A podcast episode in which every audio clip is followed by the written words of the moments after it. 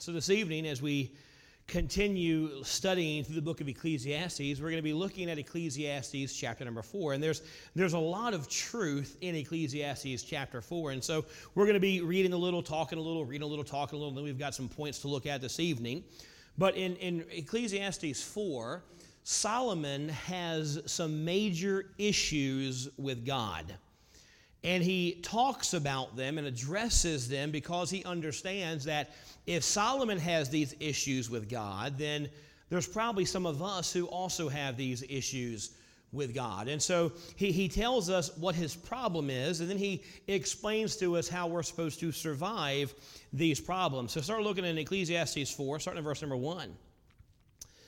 So I returned and considered all the oppression that are done under the sun, and behold, the tears of such as were oppressed and they had no comforter. And on the side of their oppressors that was there was power, but they had no comforter. Wherefore I praise the dead which are already dead more than the living which are yet alive.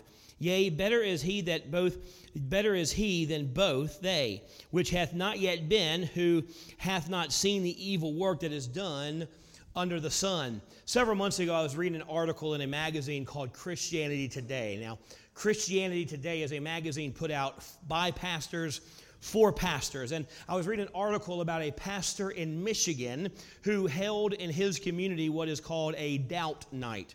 And what they did was they send out thousands of, of mailers and flyers in the community. They advertised on TV, they advertised on the radio, they advertised on Facebook. And what they, they told everyone was we understand there's a lot of questions regarding God and the Bible and Christianity. So, what we want you to do, we want you to come to this night, and we'll have the pastor on the stage, and he'll sit there on stage with a microphone, and you can ask any question you want to ask, and we will stay there as long as we need to to answer your questions to make sure everyone understands what the Bible really says about some, some rather difficult issues. And so they have this doubt night, and they, they gather together, and the first question was comes from a woman in her 20s. She grabs the microphone. She comes down to the, the front of the auditorium with the microphone and she looks at the pastor and says, I'm afraid that God will never forgive me because I can't forgive the man who raped me when I was 15. How do I deal with that? And I'm just, I'm reading this, and as a pastor, I'm thinking, how do you answer that question? How, how, do you, how do you answer someone who's been hurt so severely that they're having trouble comprehending that God still loves them or God can still forgive them. Now, the, the, the article never said how the pastor answered that question. I wish it would have, but it never got into, well, here's what he said. They were just talking about how they engaged the community. He probably just said, well, this was a bad idea. We'll see y'all folks Sunday and left. That's what I would have done. Like, uh oh.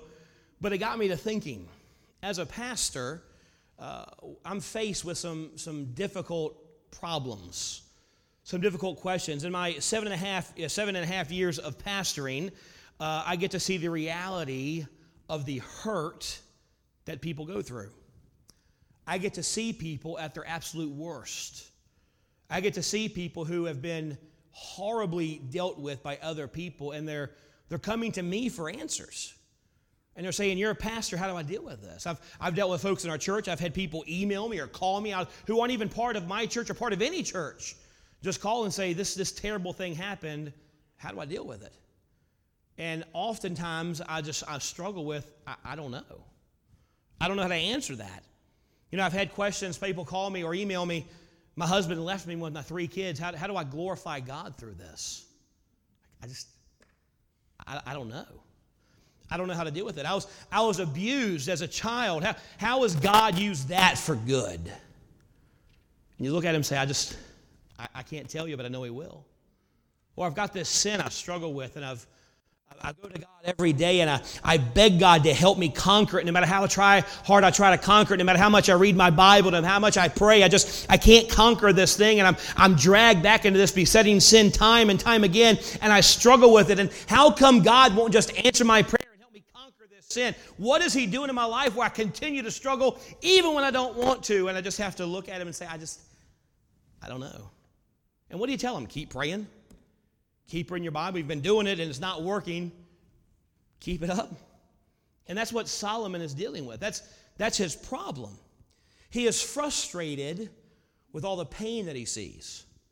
He is frustrated with all the oppression that he sees. And he's looking at God and saying, God, you say you love us. You say you're for us. You say you're our Father, but why do you allow this, these, this pain that seems meaningless? Why do you allow these things to happen in our lives? He even goes, those who, who have the authority and the ability to help, they, they can't help. They're helpless. So, what's the point of authority and power if you can't do anything to stop the oppression? People come to me with these huge issues because I'm the pastor and they think I have answers, and, and, and I don't. And that's what Solomon's dealing with. God, people come to me with these problems, I'm the, I'm the king. And I just, I don't know what to do. I don't know how to answer them.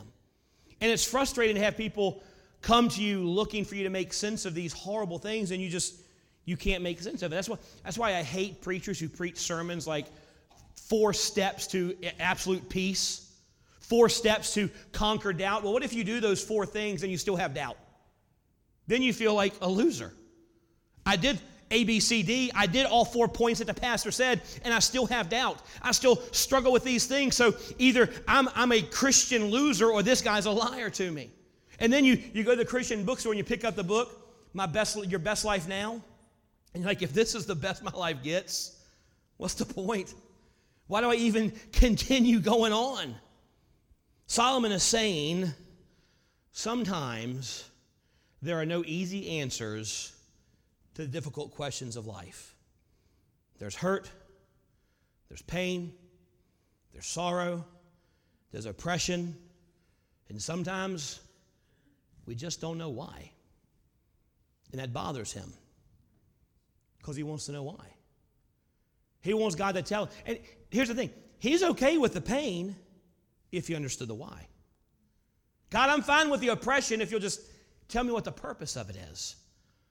But God, there, there seems to be no purpose to these things. So the first problem he has is he has an issue with God. But he has a second problem with uh, that he gets to, and his second problem is with humanity. He looks at God and says, God, there's all this oppression, all this pain, and there, there seems to be no point to it. And I don't understand that and that bothers me. But then, Lord, I look at humanity and I think, they're all messed up anyway. They're all broken anyway. Look at verse number four. Again, I considered uh, all travail and every right work, and for this a man is envied of his neighbor. This also is vanity and vexation of spirit. Well, here's what he's saying here. He's saying the clothes that you are wearing tonight, you are not wearing them because you needed them. You are wearing them because you wanted your neighbor to see you in them. The car you drive, you're not driving that car because you need that car. I'm not saying you don't need a car, you need a car. But the car you're driving, you're not driving it because you needed that car, you're driving it because you want your neighbor to see you in that car. We do things because we want people to see us. We want to be the, the center of attention. At the center of our hearts, we want to be noticed. We want everyone to focus on us. And you know this is true. And you know how you know this is true?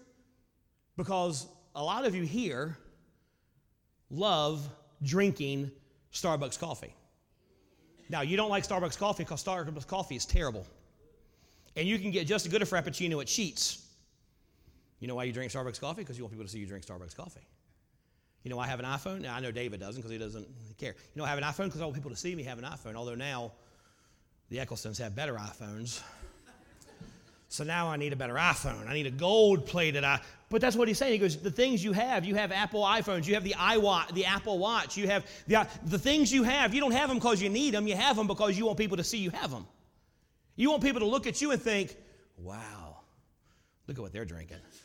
They drink Starbucks. Ooh. Folgers, well, now Folgers is terrible. But uh, uh, Maxwell House? No, Maxwell House is terrible. Folgers is good. I like Folgers. I hate Maxwell House. Maxwell House is garbage. But Folgers is good. I can make just as good a cup of coffee, a better cup of coffee at home for 30 cents than I can get at Starbucks for seven bucks. But I want people to see me drinking that seven buck coffee. Actually, I don't. I hate Starbucks. I don't drink it. But that's the purpose of our heart.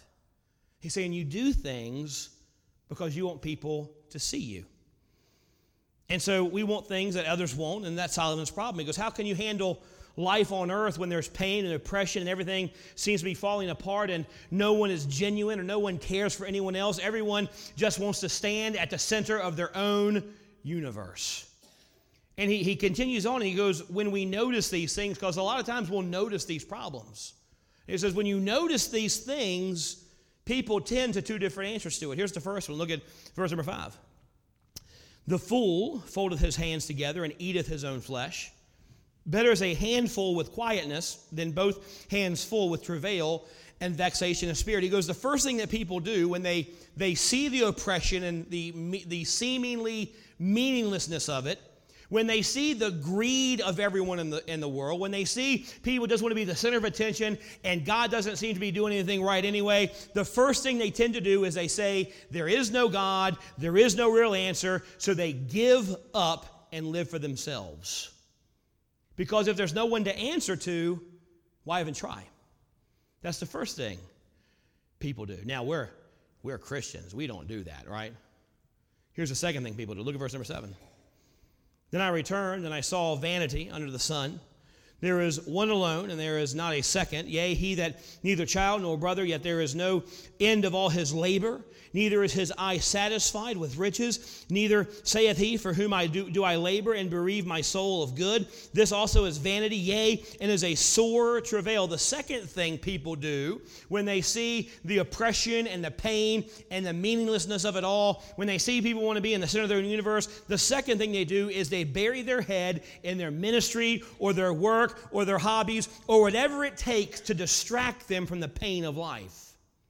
They ignore the problem because they don't want to deal with their own brokenness and their own fallen state. So we put on blinders to everything around us. Say, I'm just going to focus on what I'm doing and not worry about everything around me.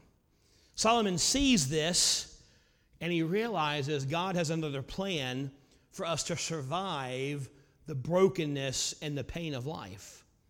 God has another plan that beats folding our arms and saying, Well, there is no God. God has a better plan that beats us burying our head in the sand and saying, I'm just going to ignore everything else and focus on what I'm doing. Look at Ecclesiastes, verse, look at chapter number nine, uh, verse number 9. Two are better than one. This is, most of you are going to recognize these verses. Two are better than one because they have a good reward for their labor. For if they fall, the one will lift up his fellow. But woe to him that is alone when he falleth, for he hath not another to help him up. Again, if two lie together, then they have heat. But how can one be warm alone? And if one prevail against him, two shall withstand him, and a threefold cord is not quickly broken. So here's what Solomon's saying the world is broken. And, and anyone who doesn't understand that, anyone who doesn't immediately say, that's right, hasn't lived long enough to notice it. They're, they're out in the back with Miss April in the, in the nursery. They don't understand the world's broken. If you've lived any amount of time, you understand the world is a mess. People are broken, people are hurting, and hurting people hurt other people. So how and so most of us we've tasted it. We've felt it. We have been wounded by some self-absorbed, self-seeking person.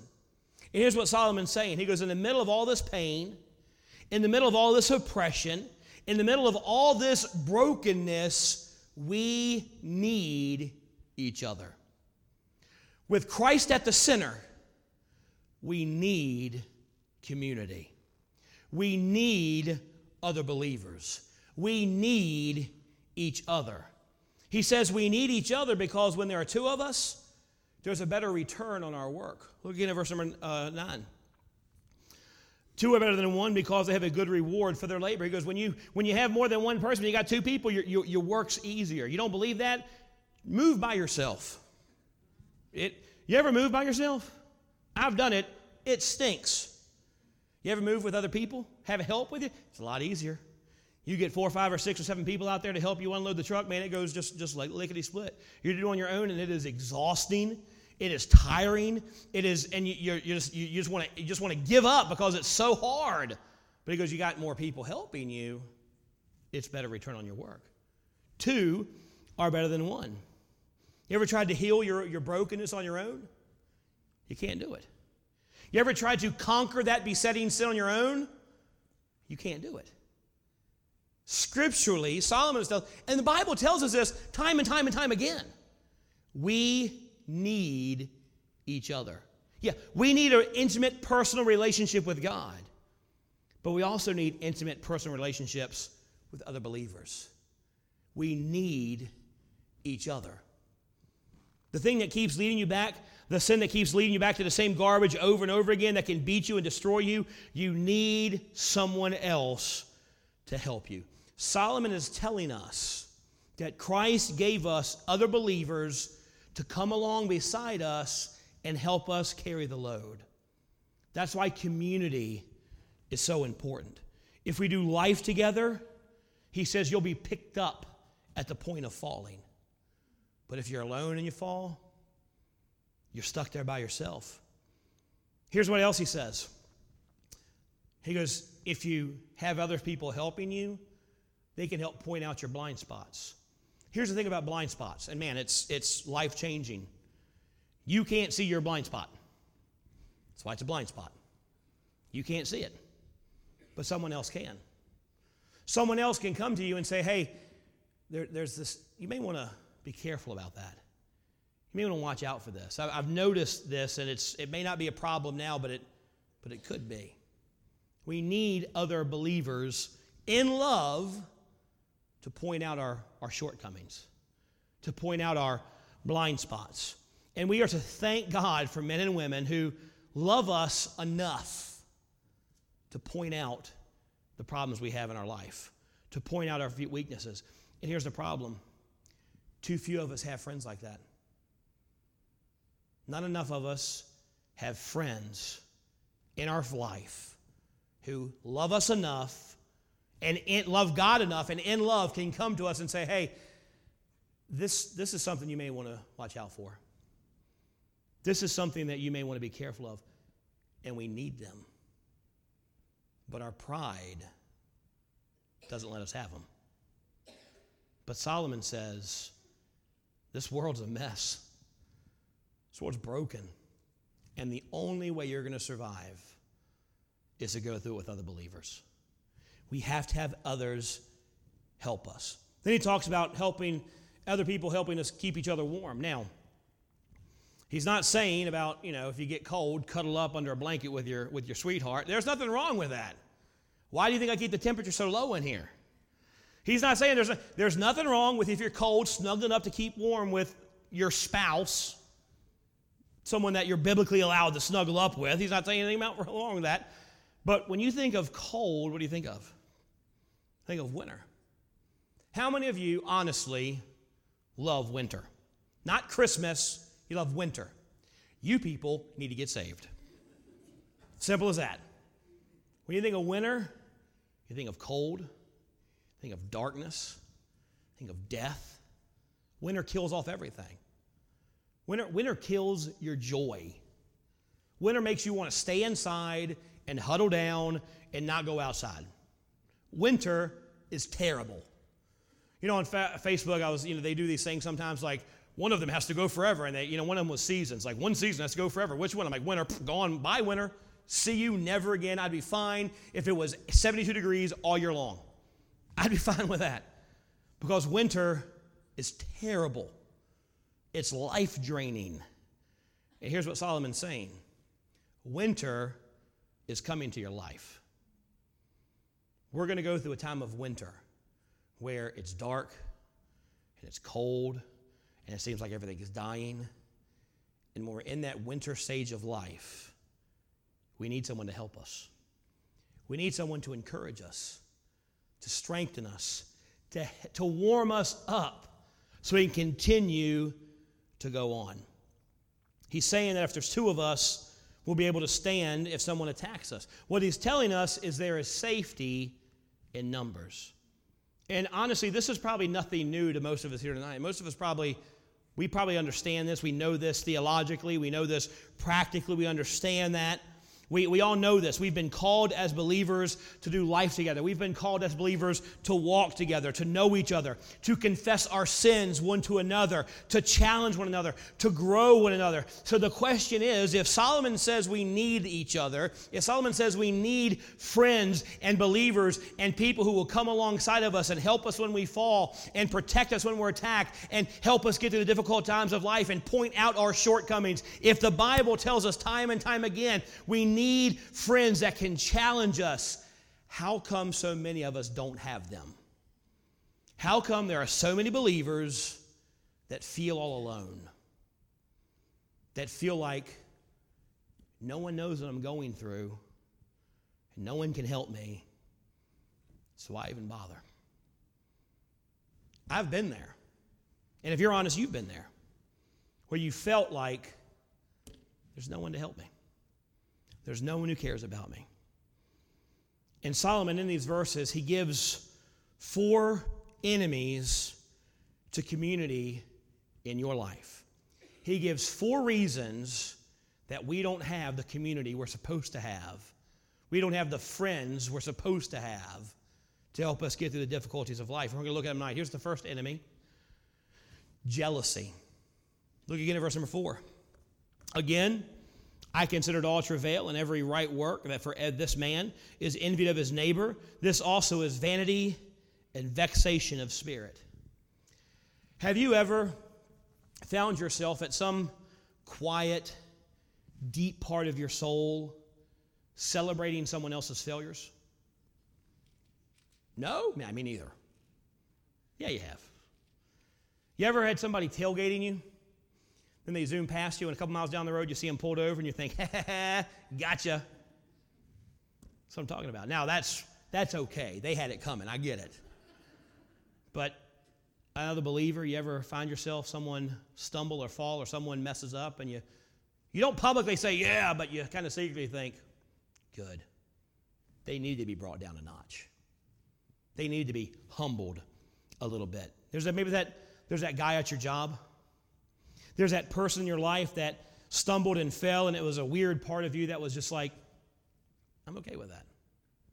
Or how about this? There's someone ever gotten on your nerves because of how good their life is going? Just everything seems to be going great for them. You're like, I just I hate that guy. Why? I don't know. I just I hate him. He's always happy. He's always getting everything he wants. I, just, I hate that guy. You know, we may not publicly, but if you're honest with yourself, if you're honest with yourself, We've had times like that where we rejoice in someone's pain and we get angry at the success of someone else. Jealousy will always derail any chance you have of having a deep, meaningful, intimate relationship with other believers. Jealousy is believing you deserve what God chose to give to someone else and that keeps you from doing what Christ has called you to do.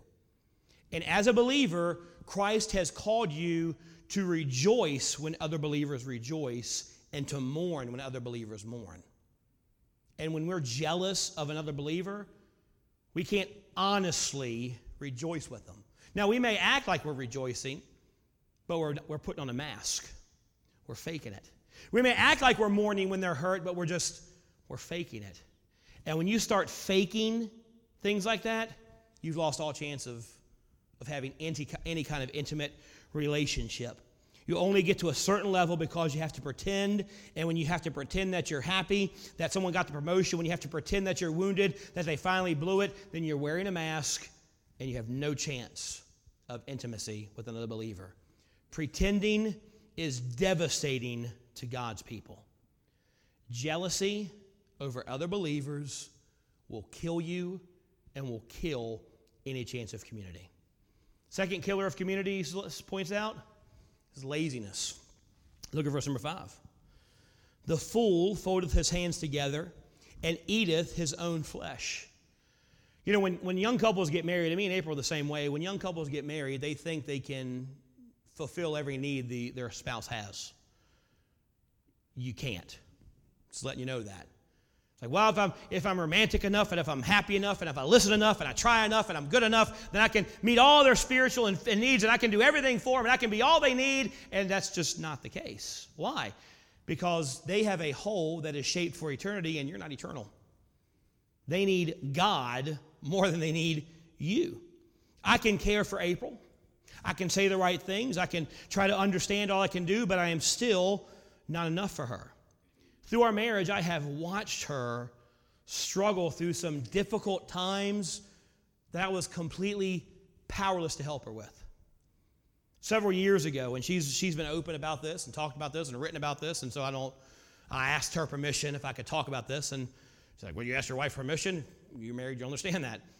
But several years ago, she went through a deep depression. And she, she'd come to me crying, You're my pastor. Help me.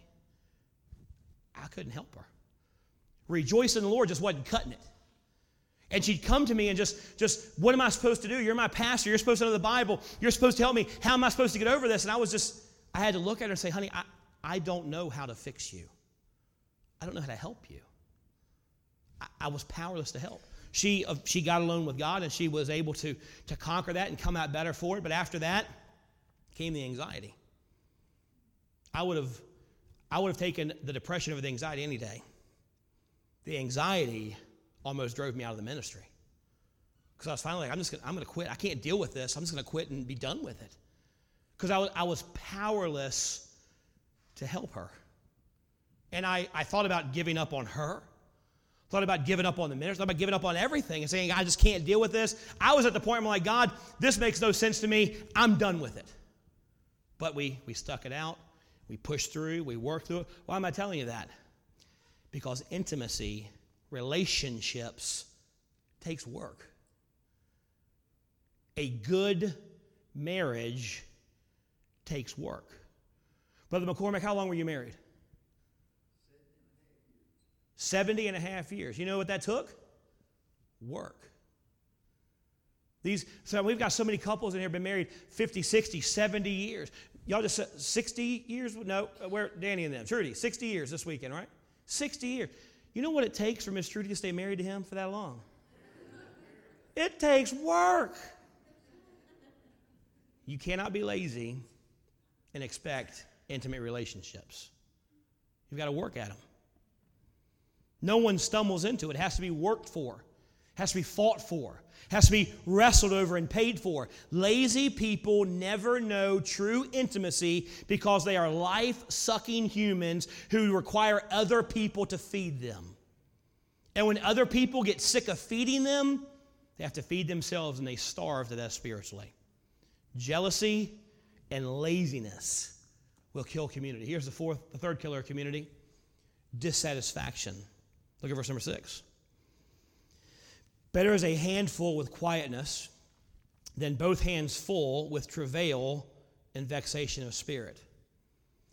If you are always looking for the future, you're missing what God has for you right now.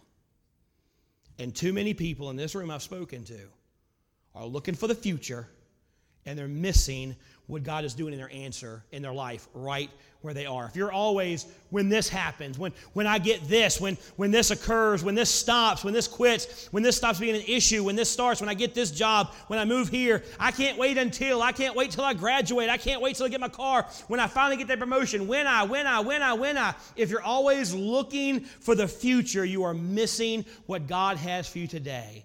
And too many believers miss community because they're living in tomorrow.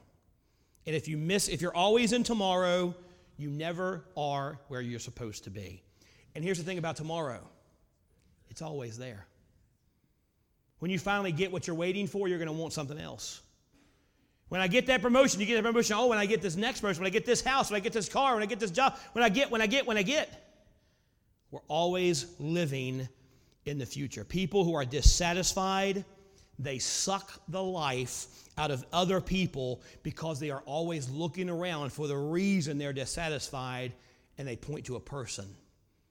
I'm not happy because you are holding me back. I'm not where I should be because of you. They tend to blame other people for their dissatisfaction. Look, I, I hurt for you who are stuck looking for your better day tomorrow that you miss how good God is to you today. You're so focused on what you want to happen, you miss all the blessings God has for you right now. Jealousy, laziness, dissatisfaction will kill community. Here's the fourth killer of community Solomon talks about work. Work is the enemy of genuine community. Now, some of you are thinking, great, I'm quitting tomorrow, preacher. Not what I mean. Not what I'm talking about. Several years ago, the Wall Street Journal did a, a study to figure out who were the happiest people in America. And they, they took several years to do this study. They, they, they examined several people's lives and asked them all the same questions. And they, they finally, after several years of research and study, they came to this conclusion. The happiest people are the, aren't, are the, uh, the happiest people are not the ones who spend their time, energy, and money trying to get new things. You know what happens when you get a new thing? You spend all your time, all your money, all your energy trying to get that new thing. You know what happens? You need the next new thing. You know what happens when you try to, you spend all your time getting the, the iPhone 7? You know what happens? Someone gets the iPhone XLR or whatever that is. The iPhone 27.5, whatever they get. You spend on, and look, I got the brand, and you know what? They got the brand newest phone. You know what? Next, there's going to be another phone. And it's obsolete. When you spend all your time, energy, money trying to get the nicest car, so everyone in your neighborhood sees how nice a car you are, eventually your neighbor gets another, a nicer car.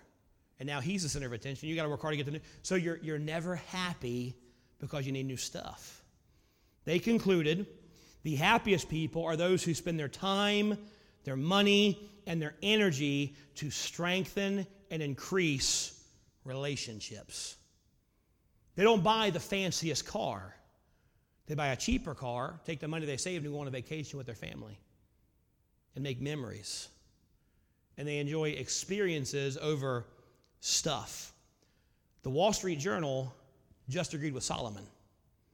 Solomon says, Who's the happiest? Those people who aren't chasing after the wind. I'm going to make some of you kids angry right now, and I, I don't want you to be too mad at me. But Christmas is coming. Your kids are going to give you parents some lists about things they want or things they want Santa to bring them. Our kids have done it. Connor, his list is very, very short. Lexi's is, she's like, I want 27 things. I'm like, hey, it's good to have wants. You're not so young, your wants won't hurt you. Too bad about that. But, you know, they, they come up with these lists of things that they want, and here's, here's what I'm going to tell you your kids, they don't need the newest Xbox, they don't need a fancy TV, they don't need the newest phone, they don't need the fastest computer, they don't need a, an expensive car. You know what they need? They need you. Maybe it's not a good idea to work 60, 70, 80 hours a week to give your kids everything they want because then they grow up and they don't have you. Your kids need you because the stuff's going to affect. And you know it's true. You, they want that brand new video game system. You're going to spend $800 on it. They're going to play it for three weeks and then forget about it. You now know that? Because mine do it. They spend more time with the box than they do the toy. I'm like, I bought the toy. I was just, next time I'm just going to go to the trash behind the store and get your box.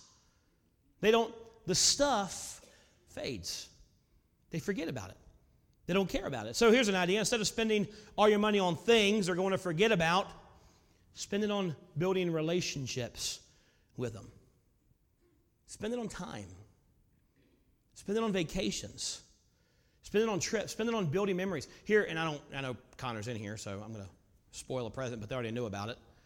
One of the, one, you know, we always get a family present. Family gets a present every year, and it's been a TV before, it's been an Xbox before, it was a trampoline before, and after the trampoline, it was a broken ankle. And so we all have these family gifts. You know what this year's family gift is? Season tickets to Busch Gardens. Why? So we can spend time together. Because long after they don't care about the, the toy they got, they're going to remember those memories of mom and dad taking us and spending time with us. Maybe this year when you you know, and your kids, look, they're going to throw a fit when they open up a box and say, I didn't get Legos, I got a, a trip to Smith Mountain Lake. What's up with that? But they'll appreciate it one day. Make memories instead of trying to get stuff. Spend time together because long after the trip is over, the relationship is still strong and the memories last. Work, working so hard to get all the new stuff will kill any chance you have in intimacy in the church and in your relationship. You know, lot, time and time again, I've read about or talked to marriages who split up because they drifted apart because the husband spent so much time working to provide the wife a beautiful home and a beautiful car and a bunch of nice stuff. And you know what the wife wanted? She wanted her husband home. She wanted to snuggle up on the couch and say, hey, two make our warm together. But he was, I got to work because I got to get you that new house. Maybe get a smaller house and spend some time together. Because work will kill community.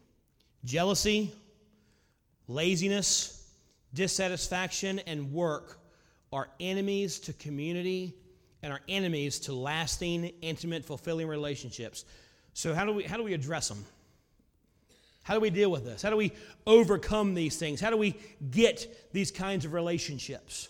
How do we get the type of community that Solomon is talking about? The kind of community that can save us from falling into sin, that can sustain us when winter gets here. There's nothing I can say or give you, and I'm not going to give you four points to community because I just said I can't do that. But I can point you in a direction. I can point you in a direction and say, if you start walking this way, it, will happen eventually. When? I, I don't know. Could be a month, could be a year. Could be 10 years. How do we know? Well, wait 10 years and find out. But if you start going this way, it'll happen. The direction I'm going to point you to is towards Jesus and towards other believers. You start walking towards God. You start walking towards other believers. Here's the thing too many of us, when winter comes, we hibernate by ourselves. Can't do that. When you want to stay home and say, no one understands me anyway, that's when you need to get yourself to other believers. So here's what I'm saying you can come to everything the church has to offer for you. We got a baby shower coming up. So I don't even know the, I don't even know Miss Whitney. I don't care. It's community. You can be with other believers and get to know them and start building relationships with them. We got Bible studies coming up. And look, ladies, y'all are better at it than, than men are. Y'all ladies, honestly, Y'all are better at, at, at this than we are. Us men, we, we're men. Men deal with it themselves. No, we, stupid men do. But men, well, I can handle this myself. No, you can't. Here's the thing Solomon says, No, you can't, dude. You can't handle this. So we got men's Bible study coming up. You know, come to the Bible studies. Start getting involved. Come to the prayer times. Come to the fellowships we have. Come to everything we have. Start helping in Awana. Join Bible studies. Join prayer groups. Join the Christmas parties. Whenever something is going on in the house of God, be a part of it and start building those relationships because the day's going to come, you're going to need other believers to help hold you up. To point out, hey, I, I think there's an issue in your life. To sustain you and keep you warm when winter comes. We need to walk with other. And Paul said this with Timothy. He said, Hey, follow me as I follow Jesus. You know what Paul was saying to Timothy? Just walk with me as I follow God. Just do life with me. Just come along beside me and we'll fellowship together. You know what some of us, some of you, and I need to be better at it too, but some of you older folks need to do, and some of us older Christians, we need to come along beside some of these younger Christians and say, hey, why don't you come have, have coffee with me? Come have a, you know, a sweet tea if they don't drink coffee. Don't take them to Starbucks. Take them to Dunkin' Donuts. It's better anyway. But hey, why don't you come? Why don't you come? Just just come walk with me. Come talk. Come have come, come have dinner. At my house. Some of you older couples, man, I wish you would get some of these younger couples and say, hey, why don't you come have dinner with us? Because they're going to be able to look at you one day and say, our marriage seems to be falling apart and you made it 60 years. How did you do it? You can tell them. Drugs. I don't know what you, what you did. But you can tell them it takes work. It takes not giving up no matter what. You know the problem with, with our, this generation is? The greatest generation, the older generation, they took till death do us part seriously. It was, we're going to get through this until one of us dies. I may kill you, but we made a covenant. Too many people now, it's like, well, it's until I get tired of it, then I'll just go get a divorce. We just give up too easy. We need to stick it out. We need community to help us. So let's stop being lazy, stop being jealous, stop being so dissatisfied, and stop working so hard for stuff that's not going to last anyway, and focus on a relationship with God and a relationship with other believers. Because here's what Solomon's saying we need each other. We need each other. Let's pray. Heavenly Father,